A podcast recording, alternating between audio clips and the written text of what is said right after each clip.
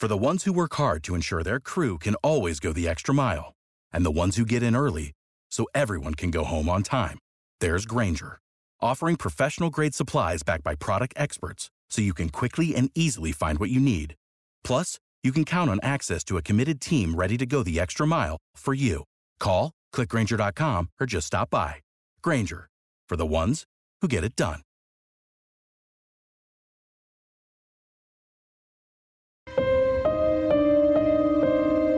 I'm Kathy with a C, And I'm Kathy with a K. and this is season two of Killer Destinations. Today's destination is La Mesa, California. La Mesa is a city of about 60,000 residents in East San Diego County. Following Spanish colonization in 1769, what is now La Mesa became part of the lands of Mission San Diego de Alcala. This is the first of the 21 missions that comprise California's historic Mission Trail that begins in San Diego and ends in San Francisco. In 1868, livestock caretaker Robert Allison arrived in San Diego and was attracted to the natural springs that spotted the landscape.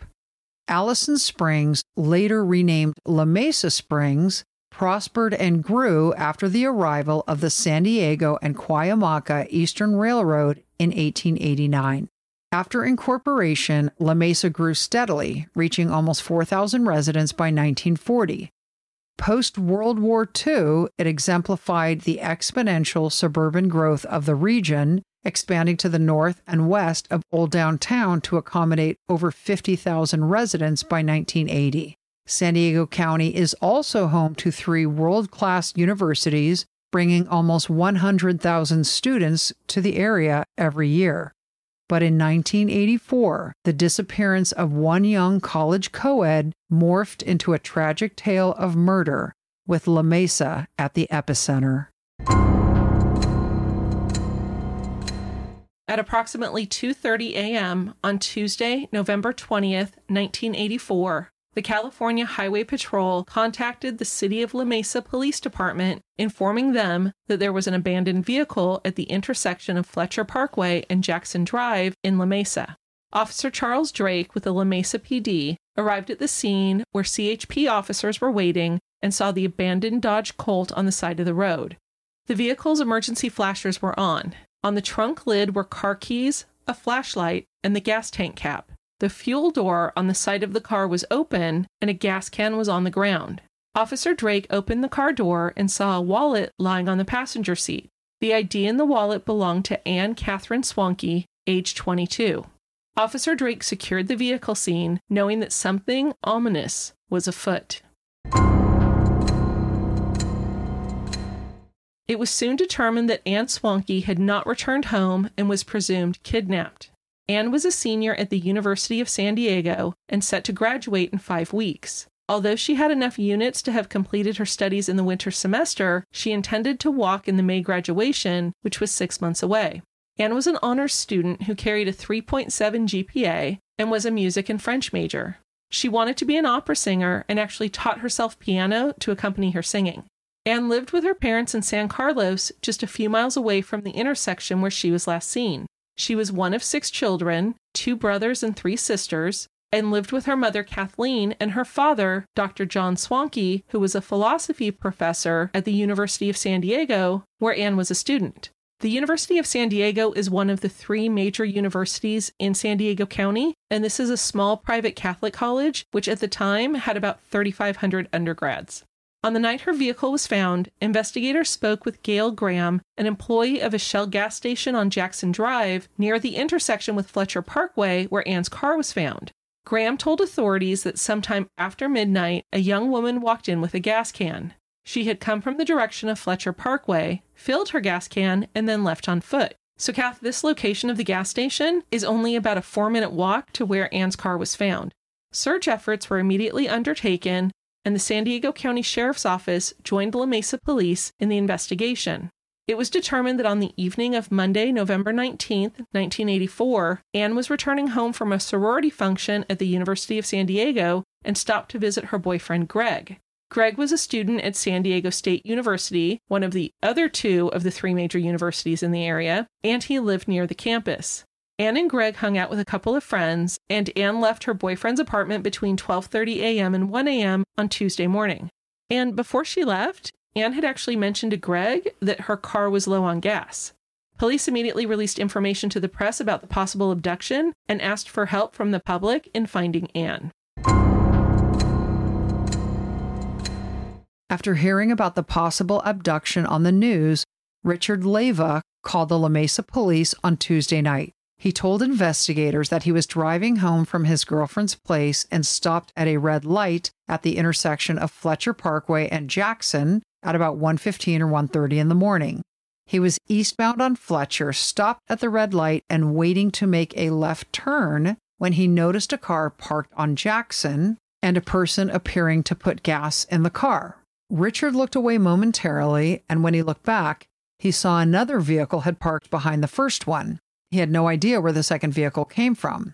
As he made his left turn, he saw the silhouettes of two people who appeared to be in an embrace. Although he briefly considered it might be a kidnapping, he dismissed the thought and headed home.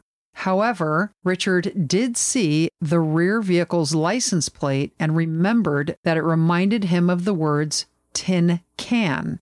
He told investigators that there were three letters, then three more letters, and a number that he couldn't recall.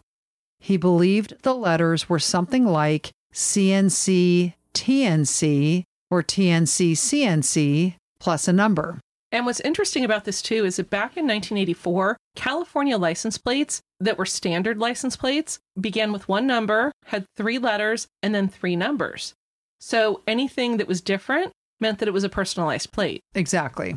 Anne's family immediately offered a $5,000 reward for information that would assist investigators with an arrest, not a conviction. So that's different from a lot of rewards that are offered. Correct. And that's awesome. They're just looking to get the police out there moving. They just want information. Out who did it. Exactly. Let's get our daughter back. Yes. And later on, Crime Stoppers added $1,000 and an anonymous donor added $20,000. Wow. Right. Did that ever become public who that anonymous donor was? No, I couldn't see anything in the newspapers as to who donated that money. So that's amazing. In the early morning hours of Saturday, November 24th, 1984, now this was two days after Thanksgiving and five days after Anne vanished, James McNelly was walking in the hills near his Spring Valley home. So, Kath, Spring Valley is an unincorporated area of San Diego County, and I believe part of it's in the city of La Mesa. I think the other part's in El Cajon. But this is eastern San Diego County. Correct. So James was looking over the hills with his binoculars and he noticed something unusual and climbed down a steep, rocky hill where he found Anne's body. Now, Kat, this was about seven miles from the intersection of Fletcher and Jackson where she was abducted, and this was a rural area with a lot of open space. San Diego County Sheriff's detectives Robert Fulmer and Craig Henderson arrived at the scene. Anne's body was lying face down in the mud near the bottom of a steep rocky hill. Except for socks, she was nude from the waist down. Around her neck was a silver choke chain used to leash a dog. After rolling her body over, Detective Henderson realized Anne's throat had been cut. Her shirt, bra, and sweater vest had been sliced through, exposing her upper torso. Her pants were a few feet away, but they had been sliced through along the zipper. Her shoes were found uphill, as were her underpants. Detective Henderson believed her body had been there for several days. And one thing that I found interesting when I was doing research on this case is literally every single newspaper article I read about her body discovery said that she was found fully clothed. Why do you think that is? I don't know Bad if they, reporting. well, or respecting her integrity. I I don't know. But this was massive news. And I am telling you, paper after paper after paper reported the same thing. Maybe the explanations as simple as they're using the same Associated Press or UPI article, I don't know, but there was not a single one that I read that was accurate because I got the information from the court records. In an article in the San Diego Sentinel dated December 5th, 1984, Anne's father, Professor Swanke, was quoted as saying, Our family is tremendously grateful to the University of San Diego community Our Lady of Grace Parish, friends, and concerned citizens of San Diego County who have contributed to this reward fund. Many of you did so hoping, as we did, that we would find Anne alive. The person or persons who killed our daughter must be stopped before they strike again. Therefore, we are offering this reward for information to lead not only to their apprehension, but their conviction. On Monday, November 26, after students returned to the University of San Diego from Thanksgiving break, a memorial mass was offered in Anne's honor in the Founders Hall Chapel. It was crowded with students and faculty and celebrated by the chaplain for campus ministry. A rosary was held the next night at Our Lady of Grace Church in El Cajon. On November 28, 1984, a funeral mass was held at the same church over 30 priests celebrated the Mass to a packed church. And Kath, I'm assuming that it was because of these Swankes connections and activities in the Catholic Church. Because 30 is a lot. Yeah, 30 priests, they call it concelebrating. 30 priests concelebrating a Mass is huge. But I know that Professor Swanke was very active in the church. In fact, years later, he went down and taught philosophy to seminarians and missionaries in Tijuana, Mexico. I believe it was through the Missionary Fathers of Charity started by Mother Teresa. But Mother Teresa and Professor Swanke actually became very good friends.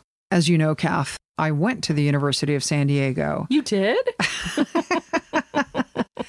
and I was there when Anne Swanke was there. I didn't know her except by sight, just because the school was so small. In fact, actually, your sister drove me down so that I could hand deliver my handwritten application to the admissions office on the day it was due. so this was your top choice then of school, is what I'm hearing. Um, well, it was kind of my only choice. Here's how it came to be determined that I was going to USD. My dad was like, "Your brother's at USD, that's where you're going." And I was like, "Okay." it was this very deep philosophical moment. And then later, here's the funny part. I thought, oh gosh, what if I don't get in? I should apply to another school just in case. So I apply to this other school. I get a rejection letter saying that I filled out my application improperly. and it was before I got accepted to USD. So in my head, I was like, oh my goodness, Oh, all my eggs were in one basket. Exactly. I wasn't exactly like super on it back then. No, but look at how well you turned out. They were lucky to have you. It took a while. But anyway, so while I was there, I had a roommate, Laura, who had Professor Swanke's philosophy class. And we returned from Thanksgiving break. And of course, the news is all over campus.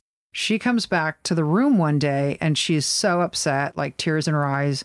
I said, What happened? And she went to her philosophy class, and Professor Swanke was there. And he started to try to teach, and he broke down bawling. And this guy was a gentleman to the core. He always wore a suit and tie to class. He just was always dressed, you know, to the nines There's as a professor. probably a sign of respect for him. Everybody respected Professor Swanke. Anyway, so Laura says he breaks down crying and he starts saying, I told her, I told her never to take rides from strangers. She was to never take a ride from a stranger.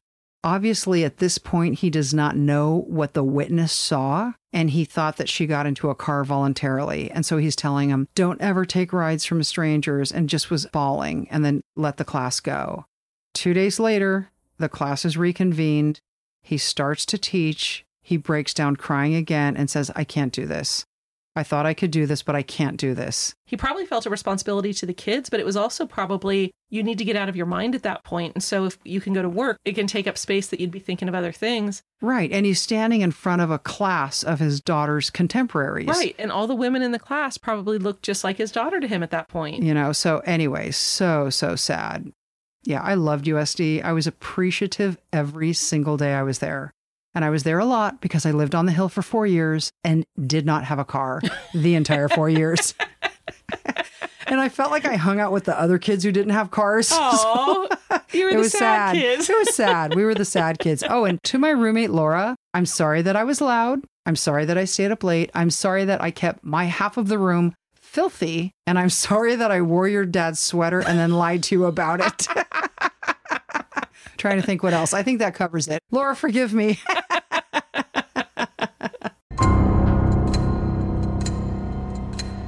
In the aftermath of Anne's tragic death, La Mesa police and San Diego sheriffs were working diligently to find leads.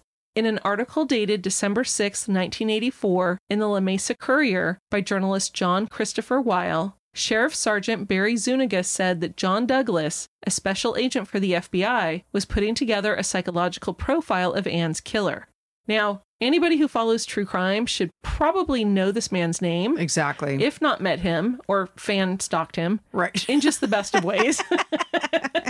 In the right sort of stalking eh, manner. Yeah, exactly. You had the right mentality when you were doing it. But for those who haven't heard the name, he is one of the people credited with creating the FBI's profiling program. And he was the chief of the Investigative Support Unit, which was a division of the FBI's National Center for Analysis of Violent Crime.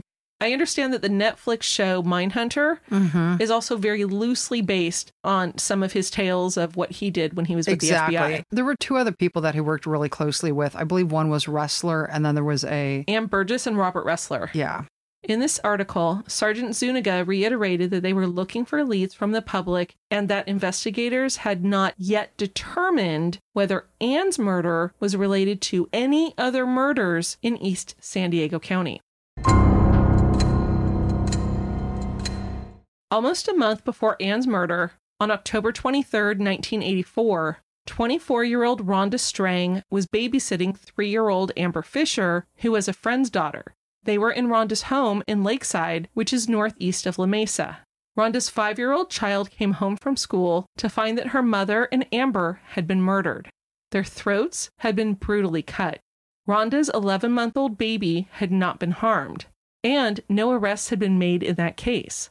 In the previously mentioned La Mesa Courier article, Sheriff Sergeant Dennis Hartman, who was in charge of Anne's investigation, said that they received many calls comparing Anne's murder to Rhonda and Amber's, but he admitted they did not yet have any connection.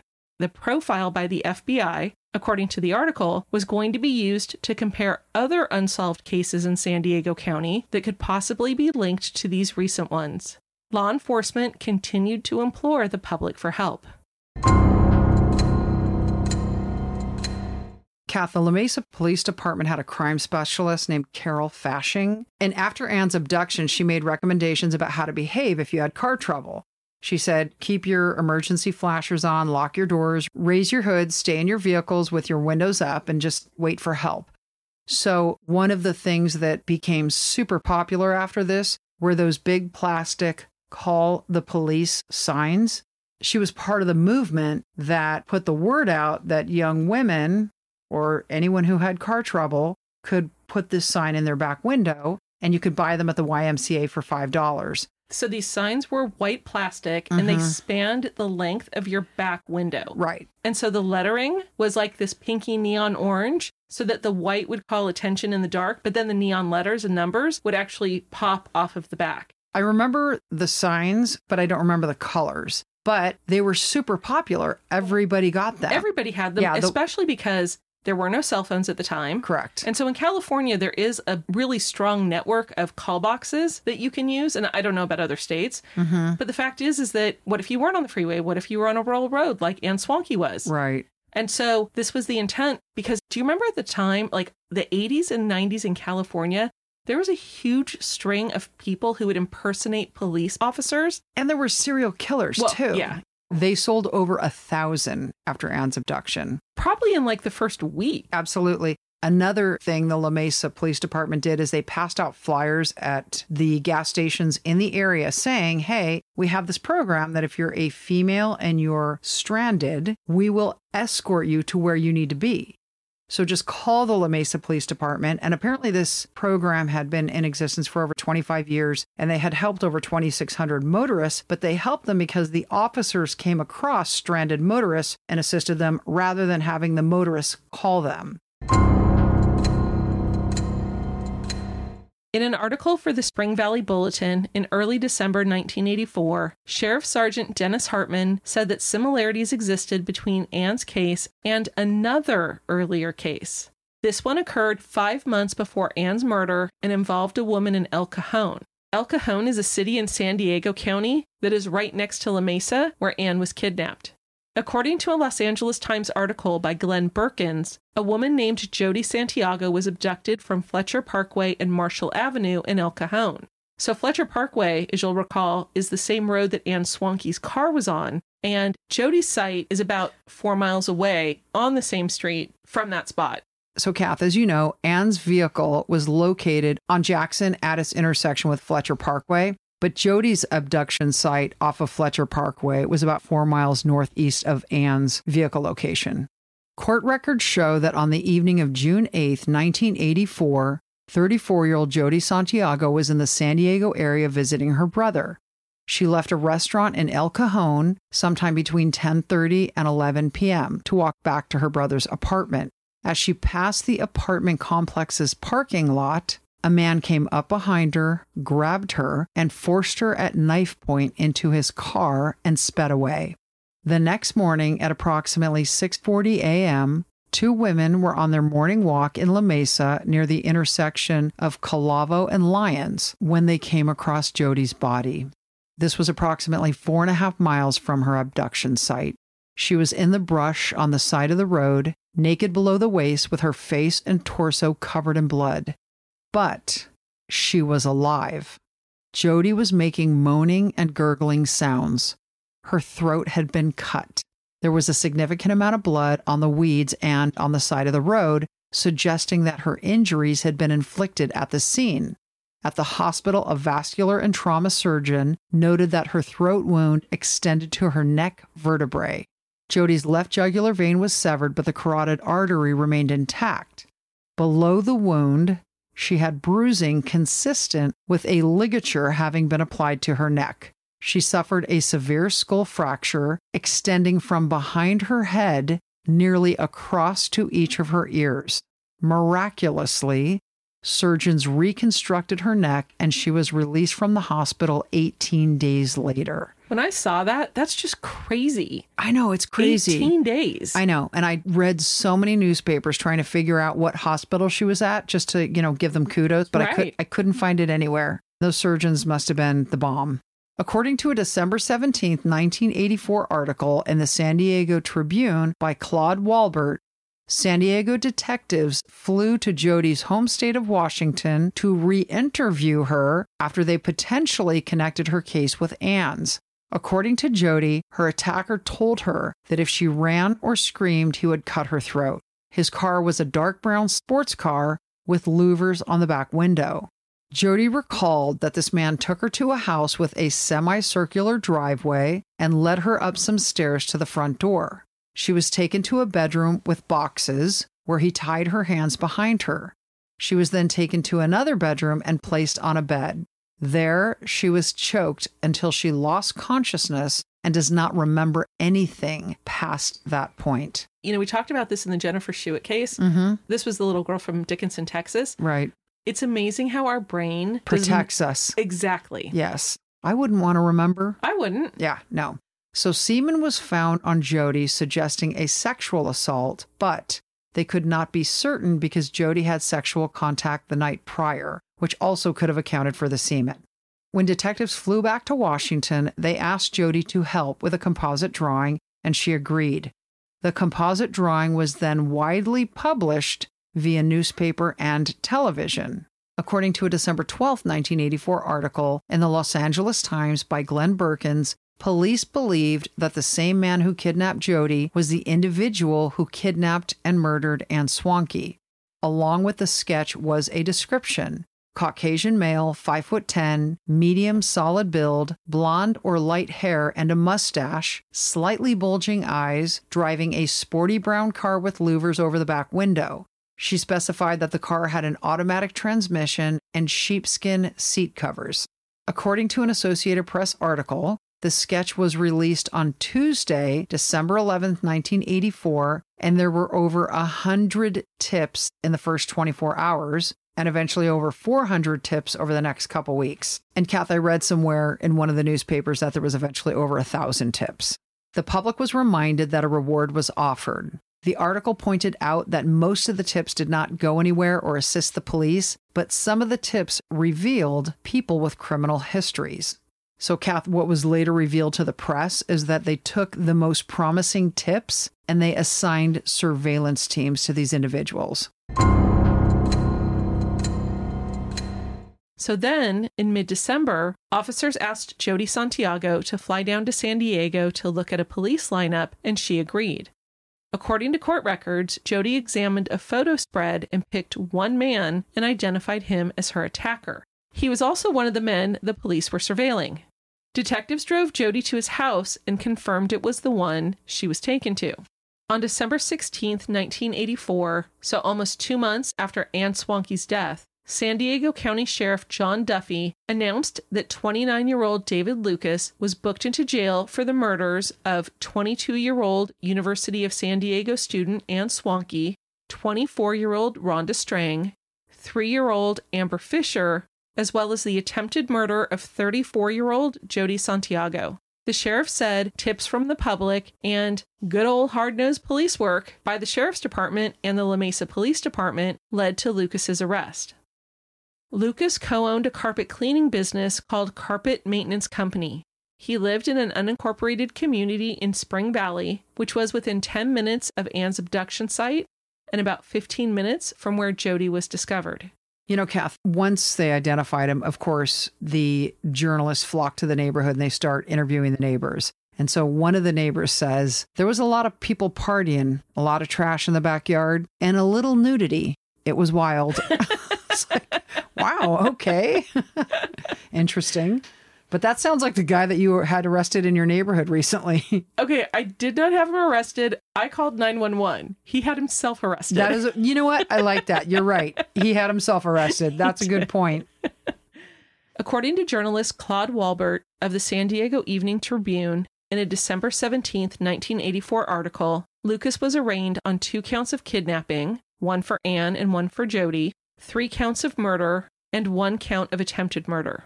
Lucas pleaded not guilty to all charges and was denied bail. It was also reported that Lucas had a prior conviction for forcible rape and assault with a deadly weapon in connection with a 1973 attack on a 21 year old woman who was the maid of a family friend. Lucas, who was 18 at the time, denied the allegations and was sent to the California Youth Authority. And Kath, I could not find any articles on how long he had to be there. I'm actually surprised at the age of 18 that that's where he was sent because was he was no longer a minor. But I do know that in that case, he was interviewed by a psychologist. And the newspapers reported different things on the results of that psychological interview. But I think that had to do with why he was placed in the California Youth Authority. That makes sense. Yeah, but I don't even want to say what they were because honestly, I didn't feel like they were credible.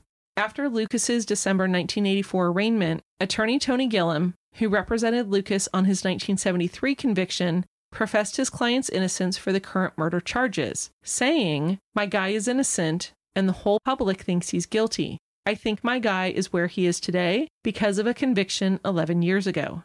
Gillum had asked the court for a gag order on the case and that cameras be excluded from the courtroom. He also asked the judge to allow his client to wear civilian clothes. All of these requests were denied. After the arraignment, it became public that investigators were looking at Lucas as a suspect in other cases. Between May of 1979 and Anne's murder in November of 1984, there were a total of six unsolved murders in East San Diego County where the perpetrator slashed the victims' throats. So this leaves three victims who we have not discussed. Investigators looked into the murder of Gail Garcia. On December 8, 1981, this is three years before Anne's murder, a 29 year old real estate agent from Spring Valley was murdered as she waited to show an empty Spring Valley home to prospective buyers. The house belonged to one of Gail's friends, Annette, who was in the process of breaking up with her boyfriend, William. That day, Annette called Gail at about 5:35 p.m. to let her know that William wanted a friend of his to see the house, but Annette did not agree to this.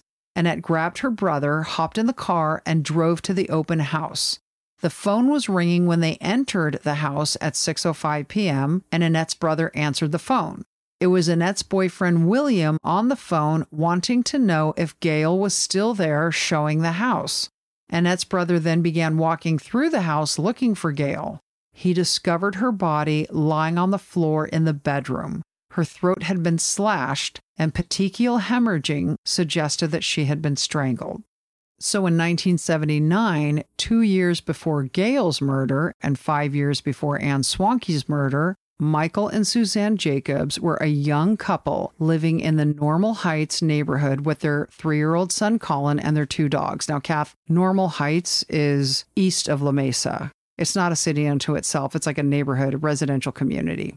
On May 4th, 1979, the couple was expecting the delivery of a new dinette set. According to court records, that day, Michael left the house at 6 a.m. to go to work.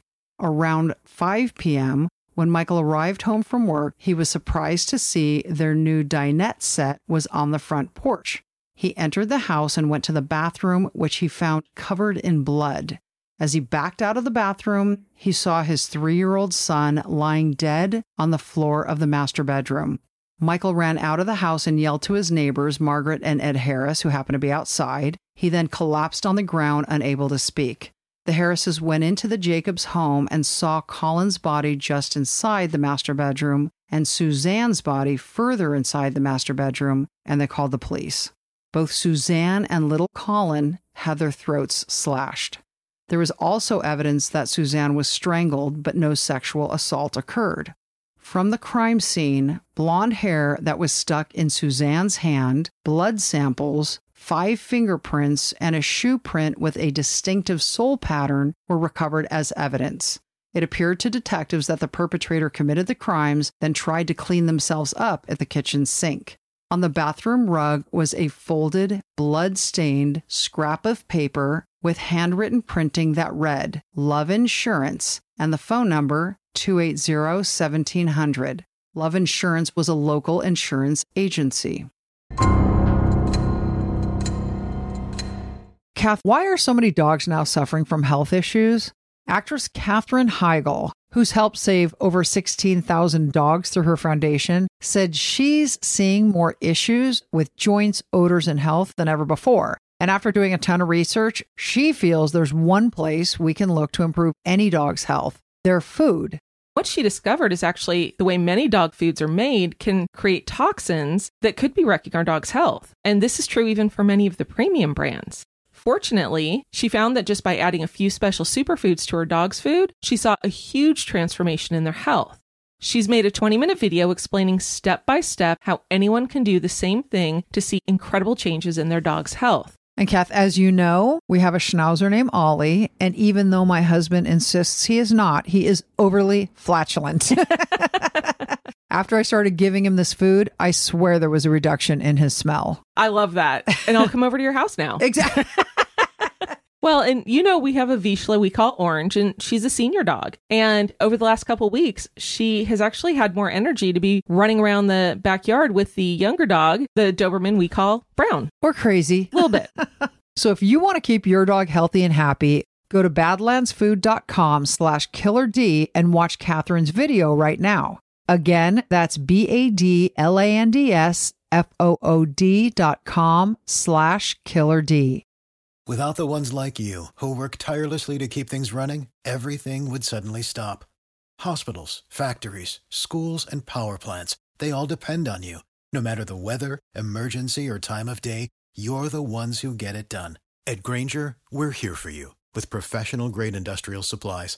Count on real time product availability and fast delivery. Call clickgrainger.com or just stop by. Grainger for the ones who get it done.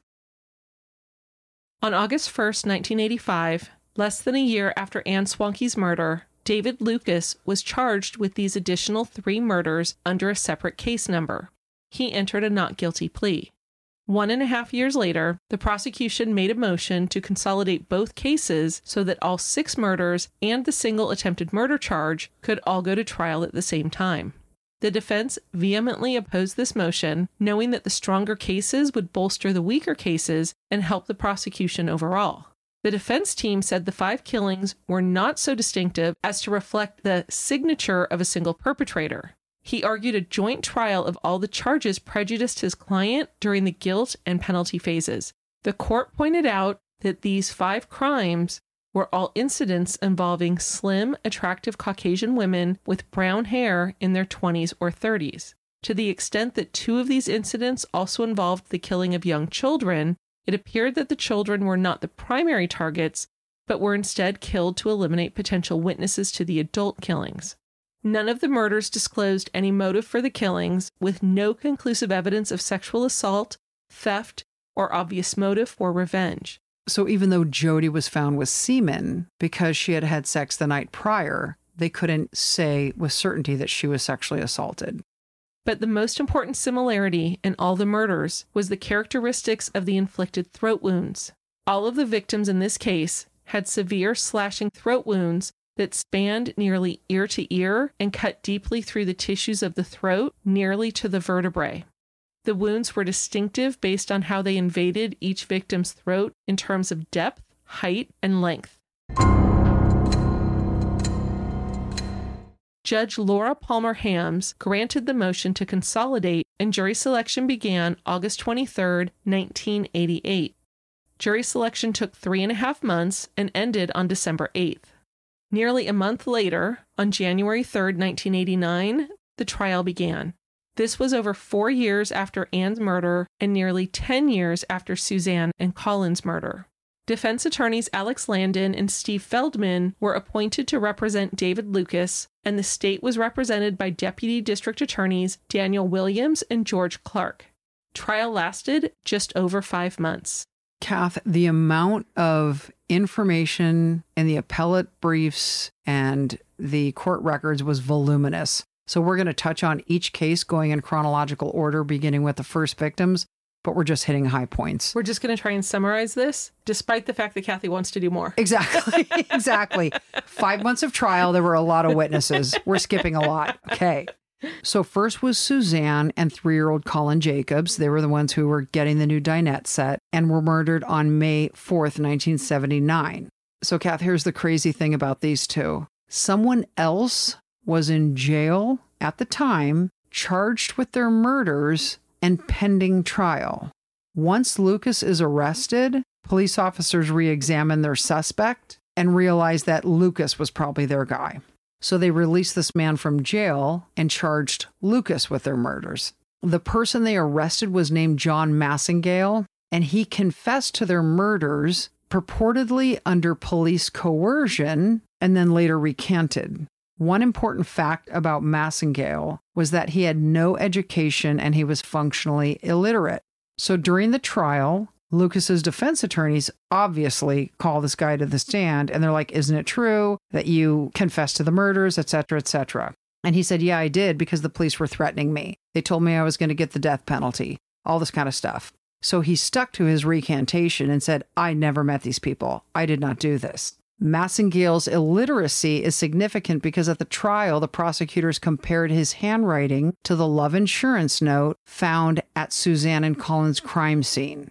John Harris, a handwriting expert and documents examiner, used enlarged photos of the note to compare the handwriting samples. Harris testified that he believed with reasonable certainty that David Lucas wrote the note. So, Kath, what he did is he compared handwriting samples from probation reports that Lucas had to fill out when he was convicted of that old rape in 1973. Frank Clark, who was Lucas's business partner in the carpet cleaning company, was familiar with Lucas's handwriting and also testified that he believed the love insurance note was written by Lucas. Naturally, the defense had an expert take the stand, and he said it was too small a sample with too many inconsistencies to determine who was the author. A significant fact that the prosecution brought out was that two months after Suzanne and Colin were murdered, Lucas bought auto insurance for his car through the Love Insurance Agency. The prosecution also brought out the fact that David Lucas lived in Normal Heights at the time of Suzanne and Colin's murder. The neighbors who helped Suzanne's husband Michael call the police were Margaret and Ed Harris. On the morning of the murder, Margaret noticed a wine colored sports car in the Jacobs driveway between 8 and 9 a.m. She said it looked like an MGB, which is a small, sporty British car. I had to look that up online to find out what that was. And I had to ask Kathy what it was when I read this. it's a small, sporty British car. Okay.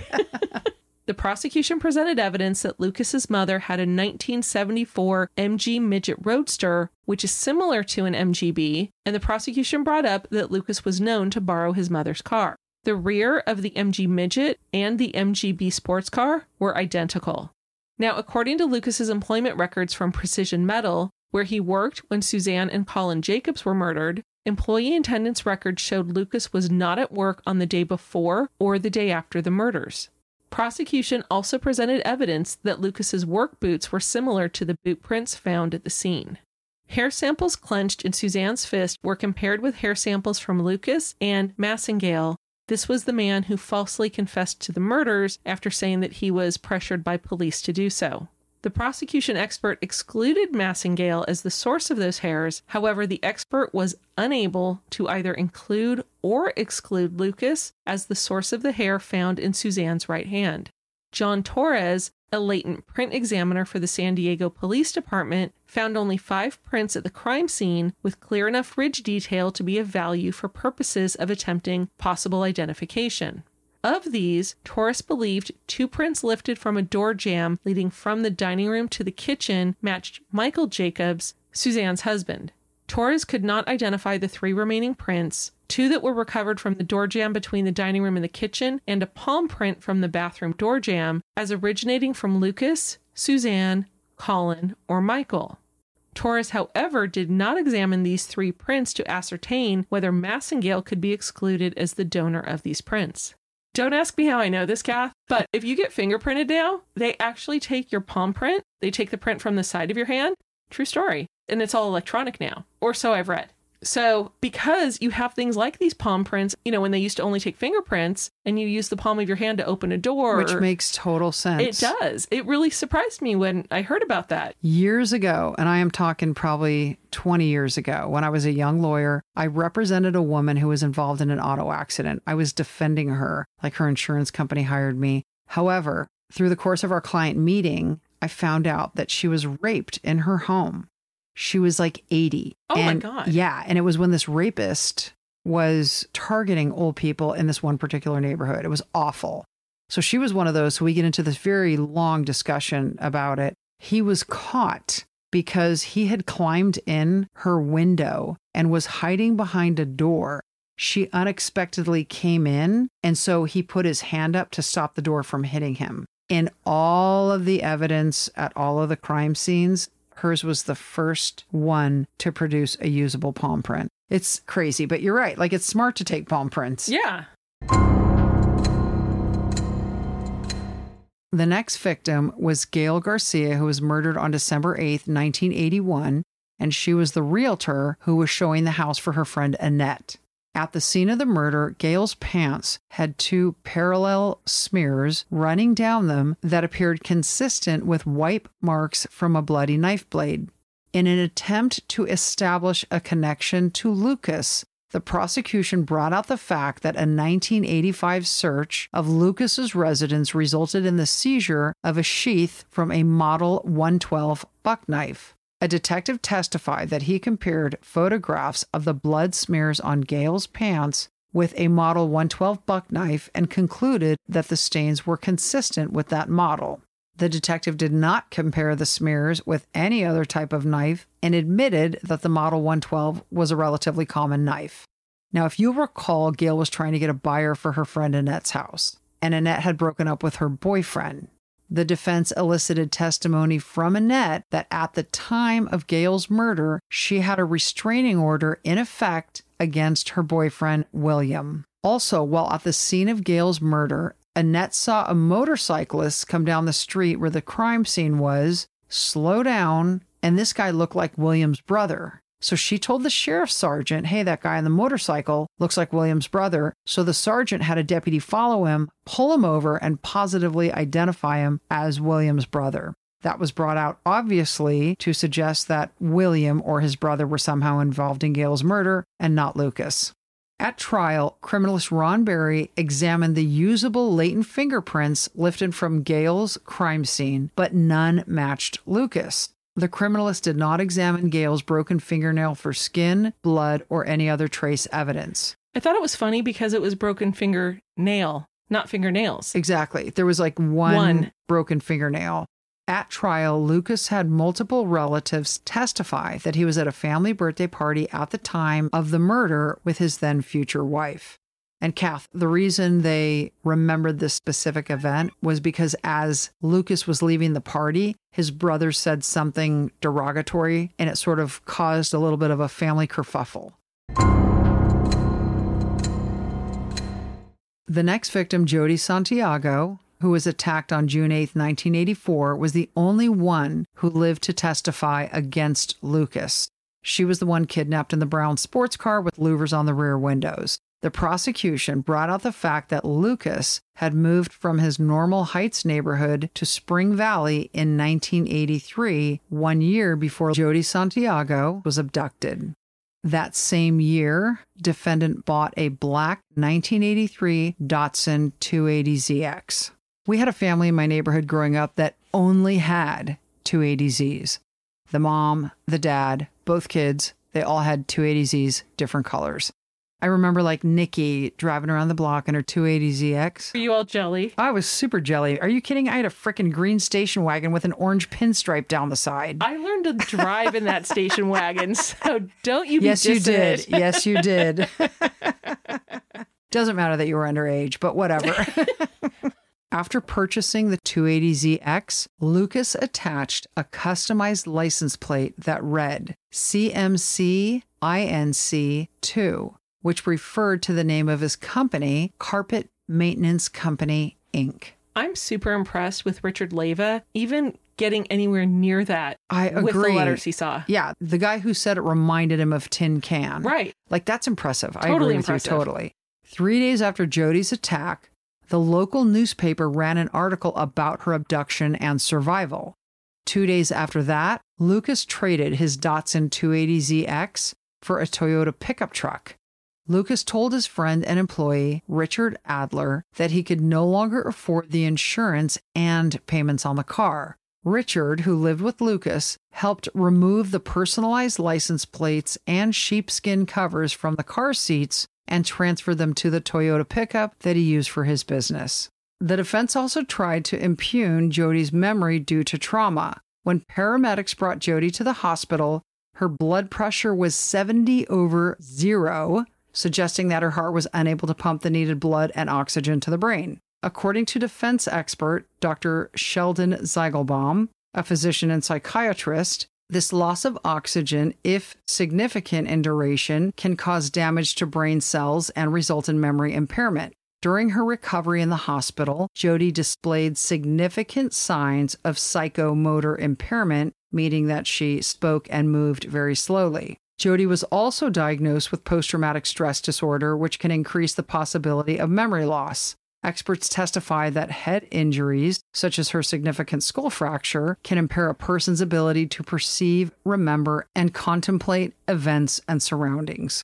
To counter the defense presentation, prosecutors walked Jody through the composite sketch she put together, as well as her recollection of the events of the night of the crime, the semicircular driveway, and the details of Lucas's home's interior that could not possibly have been seen from the outside. Four of Lucas's former employees testified that his 280ZX did not have louvers, countering prosecution witnesses. In addition, Lauren Linker testified that he and Lucas hung out at Linker's house on the night of Jody's abduction until nearly midnight. The visit was memorable because the Linkers had a new chair delivered that same day, and Lucas had commented on how nice it was.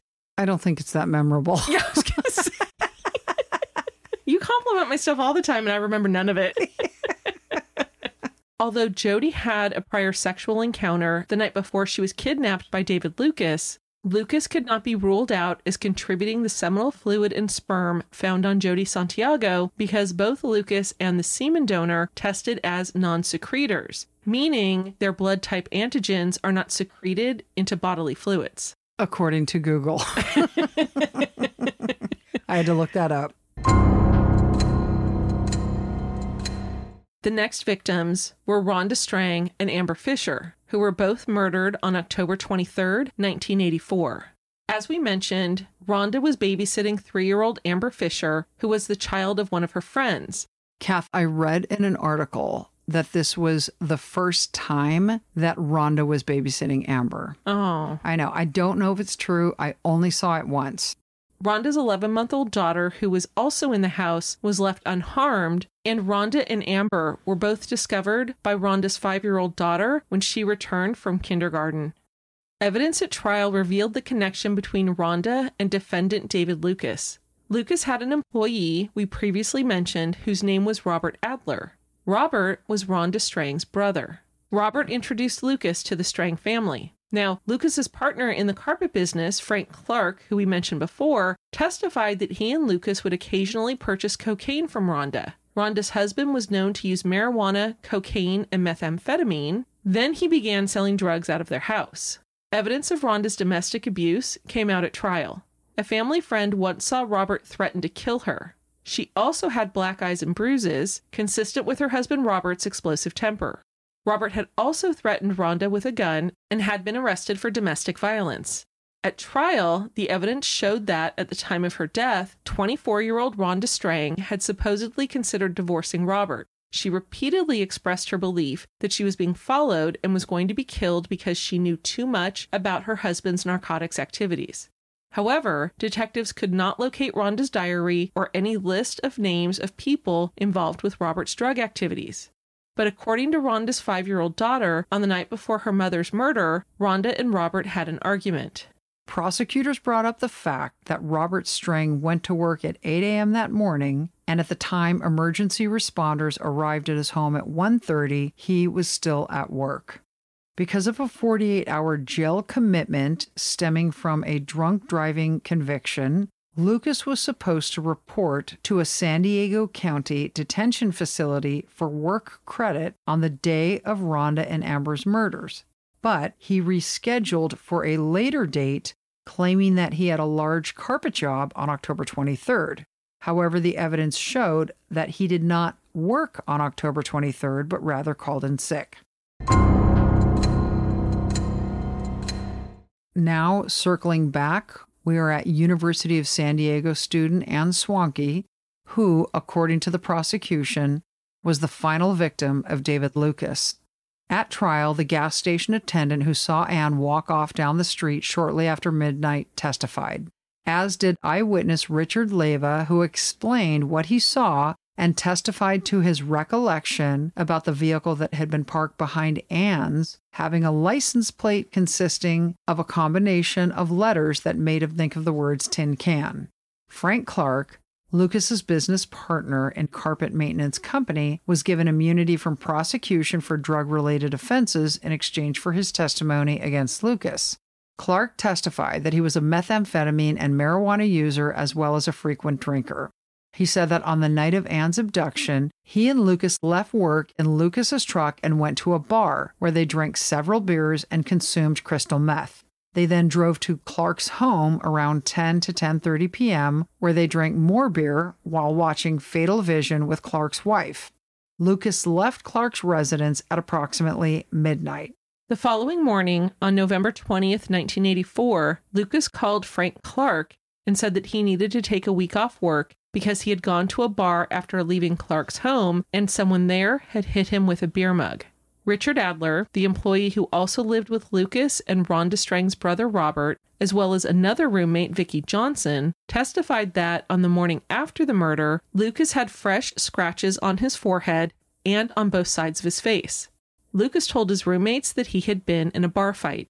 Lucas went to work four days after Anne's abduction, and Frank Clark noticed that the deep scratches on the left side of his face had begun to heal. They were about four inches long and started from his eyelid and went down his cheek and off his chin. At the time of Lucas's arrest on December 16, 1984, nearly a month after Anne's abduction, Detective Henderson noticed healed scratches on his face and had a photograph taken of Lucas's face to document the injuries. Dr. Katsuyama, a pathologist, performed Anne's autopsy. Wounds on her neck were consistent with the dog chain having been pulled tightly in an upward motion that caused petechial hemorrhaging. He also testified that the knife wound extended from her right ear to the left side of her neck.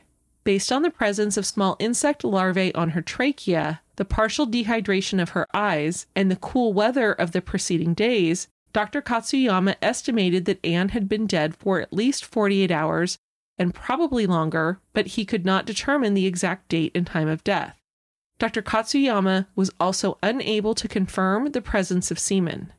According to Deputy Frederick Freiberg, Anne's fingernails had foreign debris consistent with blood and possibly skin, so he clipped the nails and collected them for further analysis. The fingernails were sent to the Serological Research Institute, abbreviated SERI, for testing. Brian Wraxall, a forensic serologist with SERI, analyzed the fingernails as well as blood samples taken from Lucas, his wife Shannon, Jody Santiago, and Anne Swanke.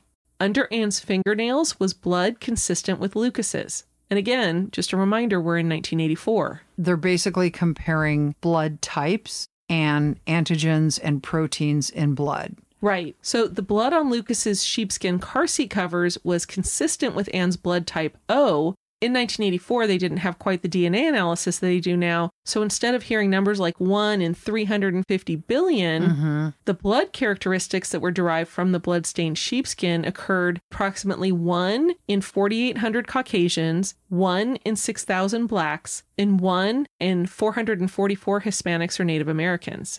Very different numbers than we hear with DNA. Absolutely. In December 1984, San Diego County Sheriff's Detective Craig Henderson interviewed Lucas's wife, Shannon. Detective Henderson showed Shannon Lucas the dog choke chain that had been found around Anne's neck. Upon seeing the dog collar, she appeared visibly shaken and said that it was one of Duke's, the Lucas's recently deceased dog. Although Shannon did not testify against her husband at the preliminary hearing and died before Lucas's trial, the court let in the testimony, even though it was hearsay. Yeah, the court basically said it fell under the excited utterance exception to the hearsay rule. As a side note, the appellate court said you shouldn't have let that hearsay in. It violated his Sixth Amendment right to cross examine her, but no harm, no foul. The defense pointed out that no murder weapon was specifically identified, although police confiscated a buck knife and a fillet knife from Lucas's home and car. Charles Merritt was a criminalist who collected evidence from Anne's body and who tested the blood on the sheepskin seat covers. The defense attacked him, saying that he failed to document what technical procedures he used for the testing.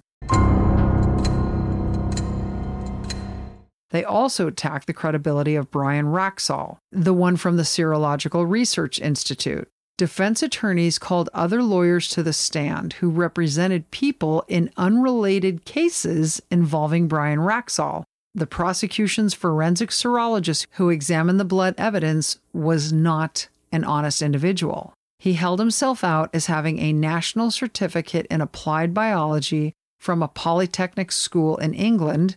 However, he never graduated from college, and the classes he took were part of a part time program geared toward people who worked in the food industry. Wraxall admitted that when he applied to the California Association of Criminalists, he lied about having a college degree. As a result, he was the subject of an ethics investigation. His defense was that he mistakenly believed he had the equivalent of a Bachelor of Science degree. He also admitted to being rejected by the American Association of Forensic Scientists because he did not have a college degree. Now, Kath, in the appellate opinion, they talked about tables and charts and graphs and blood. It was the most convoluted testimony I have ever read in a long time. I literally wanted to put forks in my eyes. It was so painful. Anyway, during cross examination, Wraxall admitted that he was involved in a civil suit in which it was alleged that he failed to report the results of his testing of blood evidence collected in a capital murder case. The defense brought this up to impeach his credibility. Basically, what happened is he was asked by a defense attorney to re examine blood evidence that the prosecution had tested. He re examined it he came to conclusions that were different than the prosecution's, and he never passed the information on to the defense attorneys in the manner that he should have. And so at trial, this defendant's attorneys did not have the benefit of Wraxall's findings in order to cross examine the prosecution's witness. And it was a big deal. And the defendant got a retrial because of Wraxall's behavior. Oh, that's huge. Yeah. In order to point out Brian Wraxall's sloppiness, defense counsel also pointed out that the state's criminalist Charles Merritt sent a box with 10 of Ann's fingernail clippings to Wraxall at the Serological Institute. At trial, when the box of fingernail evidence was opened, there were 11 clippings. Oh, Yeah, no kidding. he must have like just been clipping his nails at work and didn't realize it got in. seriously. In addition, the defense also pointed out that Charles Merritt found two foreign pubic hairs on Anne's body, one from a pubic combing and one from her left hip. They did not match her hair, Lucas's hair, or Anne's boyfriend. The defense also brought up that none of the latent fingerprints found on the windows of Anne's vehicle, the fuel door on the side of the car, or the gas can matched Lucas. The identifiable latent prints were made by Anne Swanke or Michael Quinn of the La Mesa Police Department. To counter the prosecution's claim that the dog chain found around Anne's neck belonged to Lucas, the defense called James Boyd, general manager for Hartz Mountain Pet Supplies. He testified that it was a very common dog collar with annual sales that exceeded 33,000. The defense attacked every piece of evidence the prosecution offered. The jury began deliberations on June 12, 1989, and after eight days of deliberation, the jury announced its findings. The jury found defendant David Lucas guilty of the first degree murders of Suzanne Jacobs, three year old Colin, and Anne Swanke, the attempted murder of Jody Santiago, and the kidnappings of Anne and Jody. The jury also found that Lucas personally used a knife during each crime and inflicted great bodily injury upon Anne and Jody. The jury also found true the special circumstance allegation of multiple murder. The jury acquitted Lucas of the murder of real estate agent Gail Garcia and was unable to reach verdicts on the murders of Rhonda Strang and Amber Fisher. Now, Kath, the jury was voting 11 to 1 to convict, Mm-hmm. but couldn't push that to a unanimous verdict. Mm-hmm. Judge Hammes ultimately declared a mistrial for that case. So now we have the penalty phase, and this is where the defense puts forth evidence of mitigating factors like maybe mental health, family history, abuse, and also good deeds in order to avoid the harshest punishment. A San Diego Union Tribune article by journalist Susan Schroeder stated that during the trial's penalty phase, defense witness Dr. Alvin Marks, a clinical and forensic psychologist, testified that Lucas had mixed personality disorder. He said Lucas came from a severely dysfunctional family, had a father who had physically and emotionally abused him, and that Lucas had picked up his father's hatred of women. According to testimony, Lucas was born in the Philippines where his father was stationed in the Navy at the time. Lucas's father was described as a cold man who had a bad temper, at times putting holes in walls with his fists out of anger. Lucas's father reportedly hit his children and once forced Lucas's sister Kathy to re-eat the salad she had just vomited onto her plate. The father was apparently especially hard on Lucas. Lucas's younger brother Don and his sister Kathy also testified on his behalf.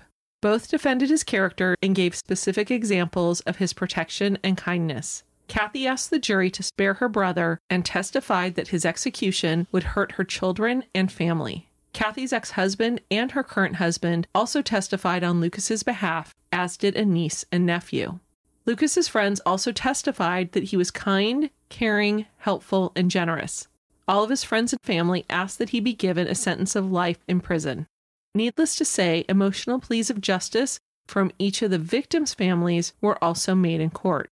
On Tuesday, September 19th, 1989, almost five years after Anne Swanke's murder, the jury returned a verdict of death, and Judge Hammes ordered Lucas to be executed in San Quentin State Prison. Numerous appeals from his 1989 conviction followed, and on August 21st, 2014, the California Supreme Court upheld the death sentence of David Lucas in a 231 page ruling. I'm guessing that's a lot. A ton. Further appellate efforts have not been successful. David Lucas remains in San Quentin State Prison in California on death row. Anne Swanke was the final victim in the brutal murders that sent terror through San Diego County in the late 70s and early 80s. After the verdict, her father, USD Professor John Swanke, said, It is not vengeance that leads me to thank this court for accepting the recommendation of the jury. No, it is to protect present and future citizens from the outrage of such a criminal.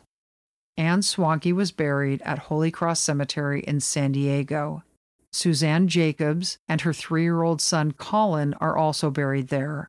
Rhonda Strang is buried at Greenwood Memorial Park in San Diego. Amber Fisher is buried in the El Cajon Cemetery, and her plot is located in what is referred to as Babyland. We could not determine where Gail Garcia was buried. We do know, however, that she left behind a husband named Clifford and a six year old son named Clinton. Thank you for listening. Hope you enjoyed it. And thank you for sharing with your friends and family, coworkers, colleagues, strangers you meet on the street. Anyone who's willing to listen to you. exactly, because that's what we do. If you aren't following us on social media, please do so. We are at Killer Destinations Podcast on Facebook and Instagram.